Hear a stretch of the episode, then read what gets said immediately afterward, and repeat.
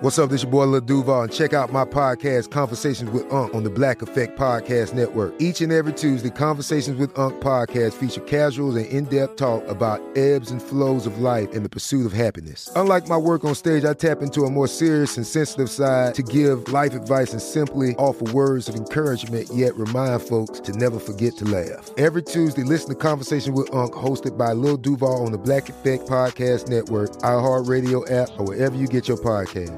Presented by AT&T. Connecting changes everything. Jon Stewart is back at The Daily Show, which means he's also back in our ears on The Daily Show Ears Edition podcast. Listen to The Daily Show Ears Edition on the iHeartRadio app, Apple Podcast, or wherever you get your podcasts. He's the reigning king of hip hop and has nothing to hide. Growing up on the streets of New Orleans, Lil Wayne tried it all by age 11. Surrounded by violence, he nearly lost his young life. Wayne found salvation in music, and as a teen sensation, quickly made his mark on pop culture. Then he boldly set out on a solo path to stardom. But Wayne's meteoric rise was fraught with adversity. When tragedy struck home, the damage was overwhelming and his reckless behavior threatened to destroy him. Defiant, Wayne persevered and became one of the biggest stars in all of music. Now, hip hop's mad genius turns the mic on himself. This is Lil Wayne, the story behind the music. It is almost midnight in Newark, New Jersey, and a packed arena anxiously awaits the arrival of one of music's most popular, controversial, and enigmatic figures. At 27 years old, Lil Wayne is widely regarded as the best rapper alive and the hardest working man in show business.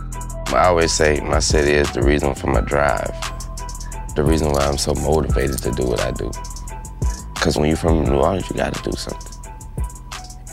You gotta do something.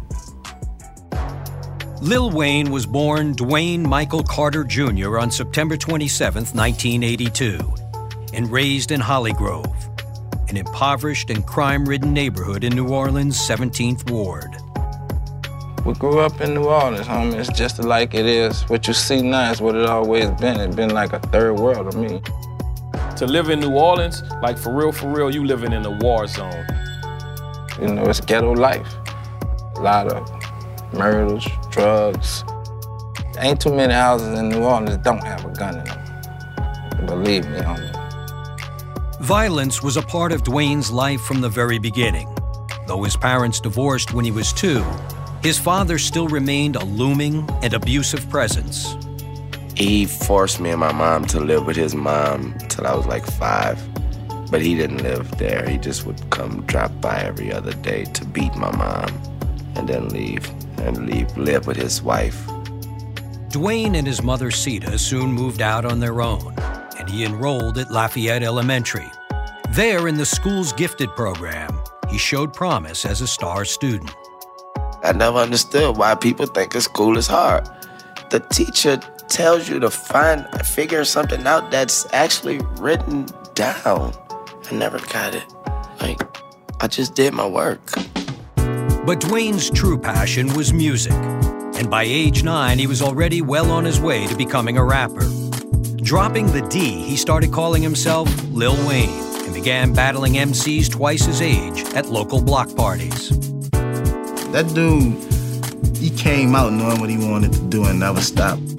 Here comes a nine year old grabbing the mic, talking about what this 17 or 18 year old boy just finished talking about. Probably talking about a little better than him. To see somebody that small, that young, with that much confidence, he used to kill it, man. While Wayne's dreams were taking shape in Hollygrove, across town, Bryan Baby Williams and his brother Slim were building an up and coming rap label. Cash Money Records was the biggest label in the city at the time. They were like neighborhood superstars. They had all the money, they had the cars, the music, the women. They wasn't that big yet, but to us, they were big. After hearing about Wayne from one of the label's rappers, Baby set up a meeting with the nine year old outside of a neighborhood record store. He was a shorty. He had a pick in his head. As I'm looking at him, he wrote a rap to me called Hollygrove, which way he from. Man, he was in Hollygrove, so I had to let him know where he was at.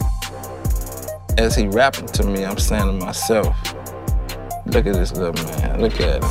I'm saying, with some development, he could be something.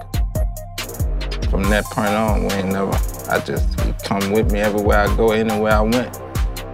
In the summer of 1991, Lil Wayne joined Cash Money Records, and the Williams brothers became his surrogate family. When I was able to say I was Cash Money, that was some of the best days ever. He wanted to be the best, always. And we was the avenue to try to help him fulfill his dream. While Baby and Slim schooled Wayne in the art of hip hop, there were some things the sixth grader learned on his own. I lost my virginity when I was 11. Hey, I have been. I was doing that at 11. Yeah, at 11, she was like 13. We still cool to this day. Shout out. Yeah. Before the year was out, Wayne had also begun experimenting with drugs. Yeah, 11, man. 11 for everything. 11 was the age. He smoked marijuana. How you doing, world? Hello. Sold marijuana. I ended up getting high on my own supply. And after accidentally discovering a dealer's stash, even tried cocaine. We didn't know what it was. We were that young. We didn't know if it was dope, coke, crack. We didn't know what it was. We just knew it was white. Man, my mama gonna kill me. At the age of 12, Lil Wayne was already immersed in the chaotic and combustible world of the New Orleans streets. But on the afternoon of November 11th, 1994, his curiosity would have dire consequences. My mom ain't get off till late. You know, I snoop around the room, find like, damn, found a pistol in a big nine. I made a song about it. I was in there on my rap. Got a gun, music blasting, thinking I'm safe. Playing around. Then after that, Wayne accidentally pulled the trigger, and the bullet tore through his chest. Laid out on the floor, he crawled to the phone and called 911. Four New Orleans policemen responded to the call, including an off duty officer known as Uncle John. Went over to the address, 349 Monroe Street. We started checking the apartments, and when we got to his apartment, all we could hear was loud music. I heard them knocking, like somebody in there. And I, of course, I couldn't scream or nothing like that and say, yeah, somebody's in here. I got a big bullet over my chest. I can't make no noise. We knocked hard and loud ourselves and got no response. Just beating like, uh, and then they stopped beating. So the first thing in my mind, I was like, oh, they done left. You know, like they don't even know I'm in here. I'm gonna die in. So I guess I don't know. I guess something clicks in your head and told me go to the living room. I just slid to the door on my own blood. We heard someone moaning inside saying they needed help. Well, we went ahead and kicked the door in, found little Wayne laying on the ground bleeding from a gunshot wound in the chest. He picked me up and he told whoever was driving, he's like, behind the wheel, now. They opened the door for me because I had him in my arms. I was carrying him just like a baby. He was drifting in and out of consciousness. His eyes were drifting backwards into his head. Like looking up at him, like, who are you? He said, I'm Uncle John. That's what he told me his name was, Uncle John. I kept talking to him the whole time, trying to keep him awake, you know, saying it's going to be all right, you know, tell me what happened, trying to just keep him, you know, alive. On the afternoon of November 11th, 1994, 12 year old Dwayne Michael Carter Jr. was rushed to a New Orleans hospital with a gunshot wound to his chest. I was so small, and blood just was everywhere. So everybody, was, oh my God, it's a baby. I remember that. But then after that, I was out. Doctors operated on Wayne, and the difference between life and death came down to less than an inch. The bullet was this far away from his heart, like a centimeter. so away from his heart. Went straight in and straight out. Like Angel was watching over him. He still got bullet fragments in his chest. It's so close to my heart that they can't go there. So yeah, I got some pieces of two like two two fragments over my heart, but they good. They ain't gonna move or no shit like that unless I get in a magnetic field. After several days on life support, Wayne eventually recovered. And when he returned to his seventh grade class, his brush with death became a badge of honor. I was walking around that with no shirt on. I thought I was Tupac. You know all the. Let me see your wound. Let me patch you up, cause I'm gonna go to school for nursing. So let me do this. You got sympathy and you got the bad boy image at the same time. What more can you ask for? Fully healed, Wayne settled back into life as a star student and aspiring MC. He also found stability at home. His mother had married a local hustler named Reginald Rabbit McDonald, and Rabbit quickly became a pivotal figure in Wayne's young life. Rabbit was the first dude to really take him under his wing and teach him things, you know what I'm saying, and treat him like like a son. He was my father. He was my father that hate my father. He didn't look at me as a kid neither. He looked at me as a young man. Sadly, Wayne and Rabbit would have only four short years together. In the early morning of July 20th, 1997, Wayne's stepfather was shot to death outside of a New Orleans gas station. Honestly, I was so young to where it wasn't even cool to cry. You know, I was that young. It didn't really hit me till the funeral. Seeing him, that's when I was like, wow, like he's gone. But after that, you gotta be your mom's husband. You know what I mean? You gotta be strong, man. Just 14 years old, Wayne dropped out of school to put everything he had into his music career. And what was once a dream was now a necessity. I know I had to get off my ass and do something. That's how I looked at it. Straight up, I just looked at it like a soldier. Going into war. Wayne joined forces with three of the best young rappers in New Orleans Juvenile, BG, and Turk to form Cash Money's new group, the Hot Boys. The Hot Boys developed a friendly rivalry, pushing each other, and especially Wayne to new creative heights. I used to go in the studio with them and tell them, hey man, you better have your best rhyme or your best rap together because I'm going to kill you on this song. And that pretty much created a competition between us. We used to challenge each other in a good way, you know, in a positive way. You know what I'm saying? Like we was all in it together. The Hot Boys quickly found local success and began touring the South. But while Wayne was on the road, his mother Sita was back home and longing for company. Rabbit was gone. So she had nobody there. And she just made a broad statement one day, like, uh, when you gonna bring me a child, a, a granddaughter, a grandson up in here? I'm bored, boy, I'm lonely. And then one day I was like, you know, like, I really, um, somebody's pregnant. She and, she, and instead of her being like, what? She was like, yes. Wayne's high school girlfriend, Toya Johnson, gave birth in the early hours of November 29, 1998. And at 16, Lil Wayne became a father. The couple named their daughter Reginae in honor of Wayne's stepfather, Rabbit. One of the most beautiful days in the world. In my life, um, I was there. I saw the nasty ass. it's nasty, man. I saw it, but I was there. It was beautiful. It was also inspiration. With another mouth to feed, Wayne helped push the Hot Boys forward. And in 1999, they became a national sensation. The thing I loved about the Hot Boys was the Hot Boys come together when the boy band thing is at its peak.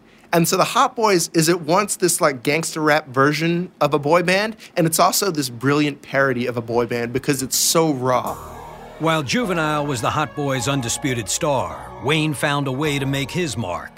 One night in the studio, he made up a word that would change pop culture forever. Baby said, Wayne, why don't you catch the end of this song? I used to do all the little sounds in my verses. And I said, man, what sound I could do? I was like, tell me what kind. I said, bling. Wayne started Bling Bling. That's his creation. At that time, if we'd have knew better, I'd have copyrighted that. Shit. Now established as a voice to be reckoned with, Wayne would get a shot at his own solo album. The Block is Hot was wrote before, you know, we even could say, like, dude, we working on your album. He already had his little raps or whatever together going. Just give me a shot, make the beats, and get out the way. The Block is Hot went platinum in a matter of weeks, and at 17, the once impoverished MC from Hollygrove was already a millionaire. My first big check, I gave it to my mom. I gave it straight to her. First thing she went and did, bought a new house, just to know I was able to take care of things and she still could live the way she liked to live. That was enough for me. By the turn of the millennium, Wayne and the Hot Boys had become one of hip hop's biggest acts, but their reign at the top wouldn't last long. Disputes over money would break up the group, leaving Wayne on his own. Things only got worse when his next solo album failed to meet expectations. Just 20 years old, Wayne found himself at a crossroads. That's probably the hardest time where I was really thinking about every day, thinking about the same thing every day. You know, if I want to go be with a new company, I don't know if I want to keep rapping. I ain't know what I want to do. Coming up, Wayne faces his moment of truth and then looks into the eye of the storm when Behind the Music continues.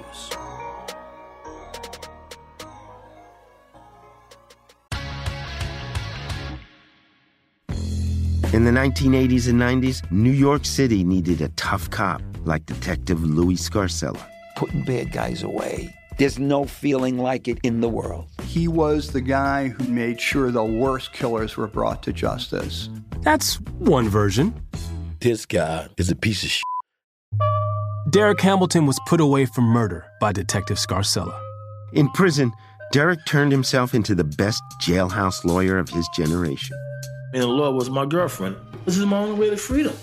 Derek and other convicted murderers started a law firm behind bars. We never knew we had the same cop in the case. Scarcella. We gotta show that he's a corrupt cop. They can go f- themselves. I'm Steve Fishman. And I'm Dax Devlin Ross. And this is The Burden. Listen to new episodes of The Burden on the iHeartRadio app, Apple Podcasts, or wherever you get your podcasts. And to hear episodes one week early and ad free with exclusive bonus content, subscribe to True Crime Clubhouse on Apple Podcasts. Jon Stewart is back in the host chair at The Daily Show, which means he's also back in our ears on The Daily Show Ears Edition podcast. You get hilarious, satirical takes on entertainment, politics, sports, and more from Jon and the team of correspondents and contributors. The podcast also has content you can't get anywhere else, like extended interviews and a roundup of the weekly headlines. Listen to The Daily Show Ears Edition on the iHeartRadio app or wherever you get your podcasts. It's 3 a.m., and while most of America is fast asleep, Lil Wayne is just getting to work. After a three hour concert, a quick meal, and a few airings of SportsCenter, he is ready to start up on a new song. After shuffling through some potential tracks, Wayne makes his choice. Wayne's daily songwriting process is both simple and eccentric. No pens, no paper, just the beat of the music and the thoughts it inspires. Wayne's been improvising music like this since he faced a moment of truth in 2002. After the Hot Boys broke up, Wayne's solo career was faltering. Convinced that the physical process of writing was constraining his creativity, the 21 year old MC decided to purge himself of all of his written material in one pivotal recording session. I said, you know what? The only way I won't be able to rap anything I've written again is to record everything I've written all at once. So therefore, I have no more written material. Armed with a notebook filled with all of his unrecorded lyrics, Wayne entered the booth and let loose. You could hear the songs ripping. You could hear the pages ripping as he was going through all his last raps, and that was the last time he ever wrote anything down. Wayne emerged from the booth with 10,000 bars, an uninterrupted 35 minute song that would mark the end of an era. When I stopped writing, I've noticed that everything was real now. I can't speak about nothing but what's real because I can't write nothing down. That changed Wayne as an artist. He started pouring all his feelings out. Everything was on his heart. Everything was in his head. He just started putting it out. Re energized by his new freestyle approach, Wayne released The Carter in 2004. It would go on to become a top five hit and put to rest any doubt about the 22 year old MC and the label he had helped build. It was just like, wow, okay, you know, all the haters, hello. Cash Money's still here standing, and now they have a new star. His name is Wayne, and he can hold this label. Intent on continuing his musical evolution, Wayne moved to Miami and began to work with a new range of artists and producers. But while he'd found stability in his career, he began to long for it in his personal life. I start feeling like I need to be with my baby mama. You know what I mean? Like, I need to be in my daughter's life at this vital time. So, the choice I made was move Toya and Reginae in with me and marry Toya. On Valentine's Day 2004, Wayne and his high school sweetheart, Toya Johnson, were married. I was in love again. All that because I felt, wow, this is, you know, all the feelings of, I guess that I should have felt the day I was watching her give birth. like, wow, this is the mother of my child. Like, you know what I mean? I thought about that then. You know what I mean? I was like, will you marry me? So she said, yeah, and that's how we did that. Wayne and Toya settled into life together. But a year later, the city where they first fell in love would be changed forever. On August 29, 2005, Hurricane Katrina made landfall in New Orleans, destroying almost everything in its path. But 800 miles away in Miami, the initial devastation had little impact on Wayne. At that time, nothing affected me. I lost some cars and a house, $300,000 house that I got $300,000 chains on man. You gotta understand, I wasn't even there. And my parents wasn't there, and my kid wasn't there. So, you know what I mean? So, like, I didn't have to muster up nothing. But in the days that followed, the tragedy began to hit home in ways that Wayne could have never imagined. Somebody that's close to us, he was swimming with his little cousin and he died, like right in front of him. It was moments of disbelief, like we can't really believe that this just happened. Like when call and be like, you know, such and such died. He like, he was beefing with? Hurricane Katrina. He what? Like that killed somebody that I know for real. Wayne's astonishment spurred him into action, but rather than join celebrity fundraising efforts, he returned home and quietly went to work, rebuilding a local park and with cash money, helping to feed and clothe those in need. You know, I'm from New Orleans. I'm related to the people that live in those. So I have to help them, not helping the world. Y'all helping the world get over something that didn't even happen to them. Cause y'all ain't helping nobody in New Orleans if you think you did. In the aftermath of Katrina and the federal government's controversial response, Wayne channeled his emotions into a song. Released on his critically acclaimed mixtape, The Dedication 2, he called it Georgia Bush. Wasn't sentimental. I never said that I'm, and I'm hurt by it. I was like, you, it. I don't have a childhood. I don't have, I can't go back to my neighborhood because it's not a neighborhood. I can't go back to my city and say, I remember being five years old having a party here because it's not that anymore. In the aftermath of Hurricane Katrina, the entire Cash Money family relocated with Lil Wayne to Miami. But the disaster stayed close to their hearts, and inspired, they went back to work. We strong survivors, you know, New Orleans people, period. We can maintain whatever our tradition is during tragedy. You know, even during a hurricane, you know, you still saw people rejoicing and still in the street because it's what we do. That's what we was taught coming up under Baby and Slim, like, you know, to keep on moving. And that's the mentality we had. Wayne released The Carter II in December 2005. And following in the footsteps of his hero Jay Z, boldly pronounced himself the best rapper alive. Jay Z was kind of in his semi retirement phase, and Lil Wayne said he saw like an empty niche and he was saying, I'm gonna be the best rapper alive. That's me, I'm the best rapper alive. Everybody know my confidence for music and what I do is through the roof. And I believe you're supposed to have this kind of confidence. It's like a sport. Nobody is better than me. While the Carter 2 went platinum, Wayne still felt he wasn't getting the respect he deserved, so he took matters into his own hands. Over the next 12 months, he appeared on over 100 songs, both through his own underground mixtapes and as a guest rapper for artists as diverse as Fall Out Boy and Fat Joe. But true validation came when the phone rang one night and Jay Z was on the line. Everybody was all quiet. Everybody just looking at me on the phone. He just hollered at me though. And just said some real slick like, "I see you though. I see you, little. Just want you to know I see you." I was like, "All right." I knew what that meant though. It was like my hero telling me, "You're coming for me." In Wayne's eyes, he had finally arrived, but it came at a cost.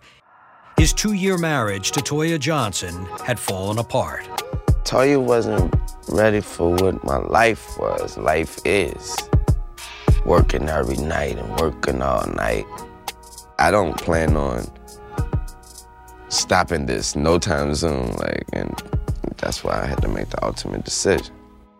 Wayne's divorce from Toya was finalized in January of 2006, and on the heels of the painful split, Wayne drew deeper into the world of drugs. While he had always been known as a prolific pot smoker, rumors began to spread about a possible addiction to prescription cough syrup.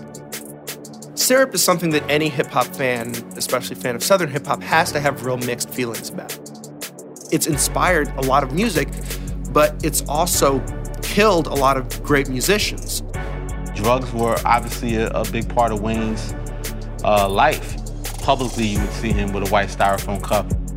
We didn't know for sure, but it seemed like, you know, this guy's just constantly, you know, taking syrup.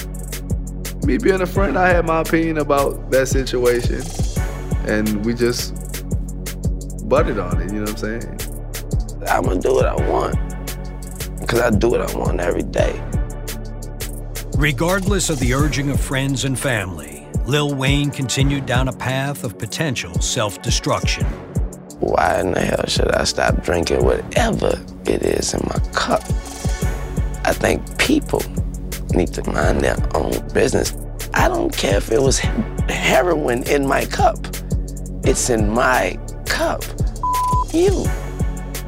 Coming up, Wayne's outlaw ways catch up with him. When Behind the Music continues.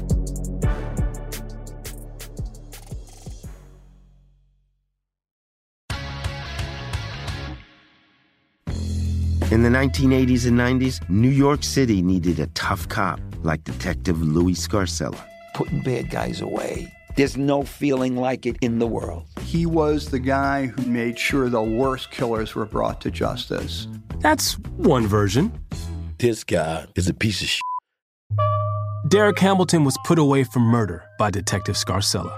In prison, Derek turned himself into the best jailhouse lawyer of his generation. And the law was my girlfriend. This is my only way to freedom. Derek and other convicted murderers started a law firm behind bars. We never knew we had the same cop in the case. Scarcella. We gotta show that he's a corrupt cop. They can go f- themselves. I'm Steve Fishman. And I'm Dax Devlin Ross. And this is The Burden. Listen to new episodes of The Burden on the iHeartRadio app, Apple Podcasts, or wherever you get your podcasts. And to hear episodes one week early and ad free with exclusive bonus content, subscribe to True Crime Clubhouse on Apple Podcasts. Jon Stewart is back in the host chair at The Daily Show, which means he's also back in our ears on The Daily Show Ears Edition podcast. You get hilarious satirical takes on entertainment, politics, sports, and more from Jon and the team of correspondents and contributors. The podcast also has content you can't get anywhere else, like extended interviews and a roundup of the weekly headlines. Listen to The Daily Show Ears Edition on the iHeartRadio app or wherever you get your podcasts. On July 22, 2007, Lil Wayne was set to play his first headlining show in New York City. Having recently been arrested for drug possession in Atlanta, Wayne's outlaw reputation was on the rise. And as he prepared to take the stage, Wayne was frisked by police and forced to go through a metal detector. Wayne channeled his anger into a memorable performance, and when he left the theater several hours later, spirits were high. We hop on a bus, we jumping up, we sweating. We got a few chicks that flew in, we just amp. We rode a block and we getting pulled over. I knew it wasn't about to be quick. Somebody was going to jail. New York police boarded Wayne's tour bus and discovered eight ounces of marijuana and a loaded 40 caliber pistol. The chief, he didn't even know who Wayne was. That's crazy. That's crazy. He, he had to ask the younger ones, which one is Lil Wayne? Put the cuffs on him. Although the marijuana was attributed to a member of his entourage, Wayne was arrested and charged with two counts of weapons possession. However, his camp still contends that the gun was not his. Little Wayne, show me your face, baby. Come on, man. I don't want to comment too much about it because the case is still open. I'm saying it's public record that this is that was mine. Wayne don't tote any guns around at all.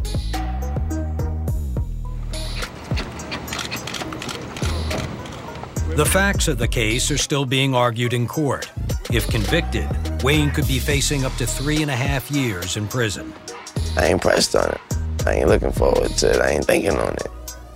It'll, it'll, it'll die over when it die over. And whatever happens from it will happen from it.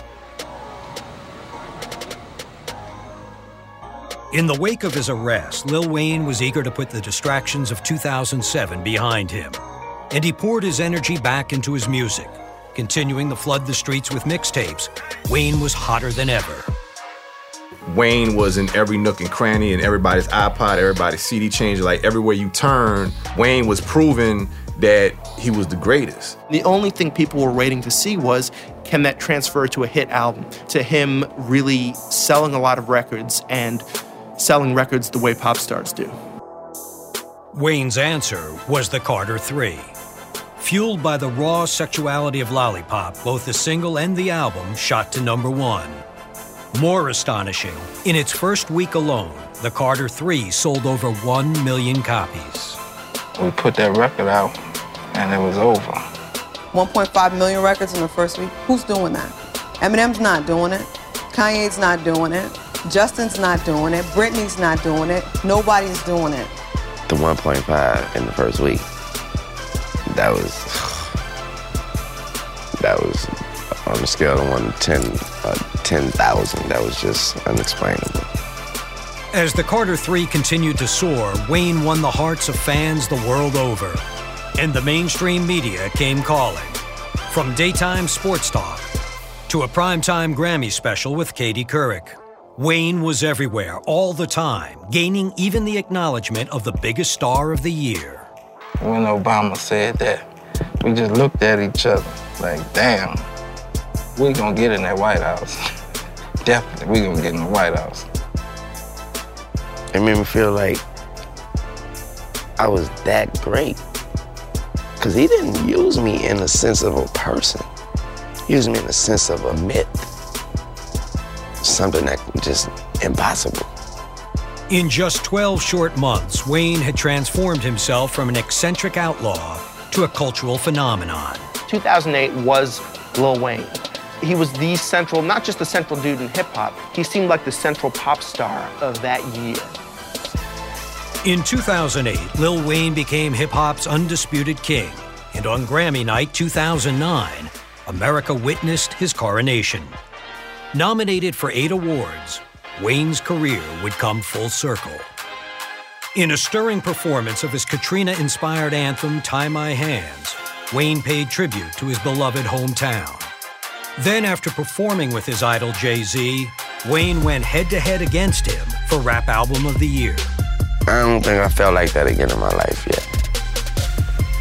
That was an unexplainable feeling, an unbelievable feeling. Wayne would take home four Grammys on the evening, sharing his triumph with his mother Sita and the father figures who had helped lead him on a remarkable journey that began at the age of nine. That's the best night of my life, man. That was joy that that you can't explain. Just watching it showed me how far we can go. It ain't about how far we done went, it's how far we can go. When you win a Grammy, that's like going to the Hall of Fame. I don't care what show I'm on. I don't care if they talking about the news, me going to jail. It's the Grammy award winning Lil Wayne. You know what I mean? And that right there, I felt like, wow, you can't get no moment more better. It is long past midnight in Newark, New Jersey, and a packed arena has witnessed a superstar in his prime. In 27 short years, Lil Wayne has already lived a lifetime of tragedy and triumph. And while his future remains uncertain, one thing is clear he has no intentions of slowing down. Where we come from is very hard. From the start, all eyes against you. So he just got on his horse and did what he had to do to be somebody. This was a guy that's pushed the envelope, went beyond the boundaries, went beyond the stereotypes. He's still growing, you know what I'm saying? He's not even at his peak yet, you know what I'm saying? He's still rising. Everything about me is about music. I'm a real artist. So a real artist, man, you give me a canvas and I'll give you art. Following the success of the Carter 3, Lil Wayne continued his prolific run of album and mixtape releases, with multiple mixtapes under the Dedication and No Ceiling series, as well as the Carter 4 and the Carter 5. Even an eight month jail sentence in 2010 couldn't stop Lil Wayne from releasing music, with the I Am Not a Human Being mixtape released while he was in prison and the Carter 4 shortly after its release. Despite controversy with his label, Cash Money Records, Lil Wayne has sold over 120 million records worldwide, cementing his status as one of the world's best selling artists. In addition to his own impressive string of albums, mixtapes, and features, Lil Wayne helped introduce a new generation of rap artists with his record label Young Money, including Drake, Nicki Minaj, and Tyga. With five Grammy Awards, 11 BET Awards, four Billboard Music Awards, two MTV Video Music Awards, and eight NAACP Image Awards, Lil Wayne has cemented his legacy as one of hip hop's greatest. Listen and subscribe to Behind the Music on the iHeartRadio app, Apple Podcasts, or wherever you get your favorite podcasts. Be sure to rate and review Behind the Music on Apple Podcasts and Spotify. Want more episodes? You can watch remastered, best of the vault, and new episodes of Behind the Music only on Paramount Plus.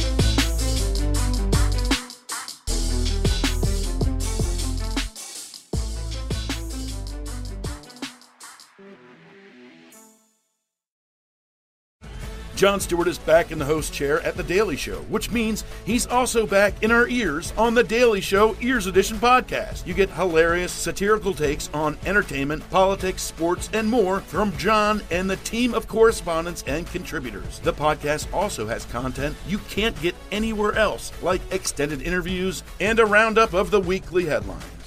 Listen to The Daily Show Ears Edition on the iHeartRadio app or wherever you get your podcasts.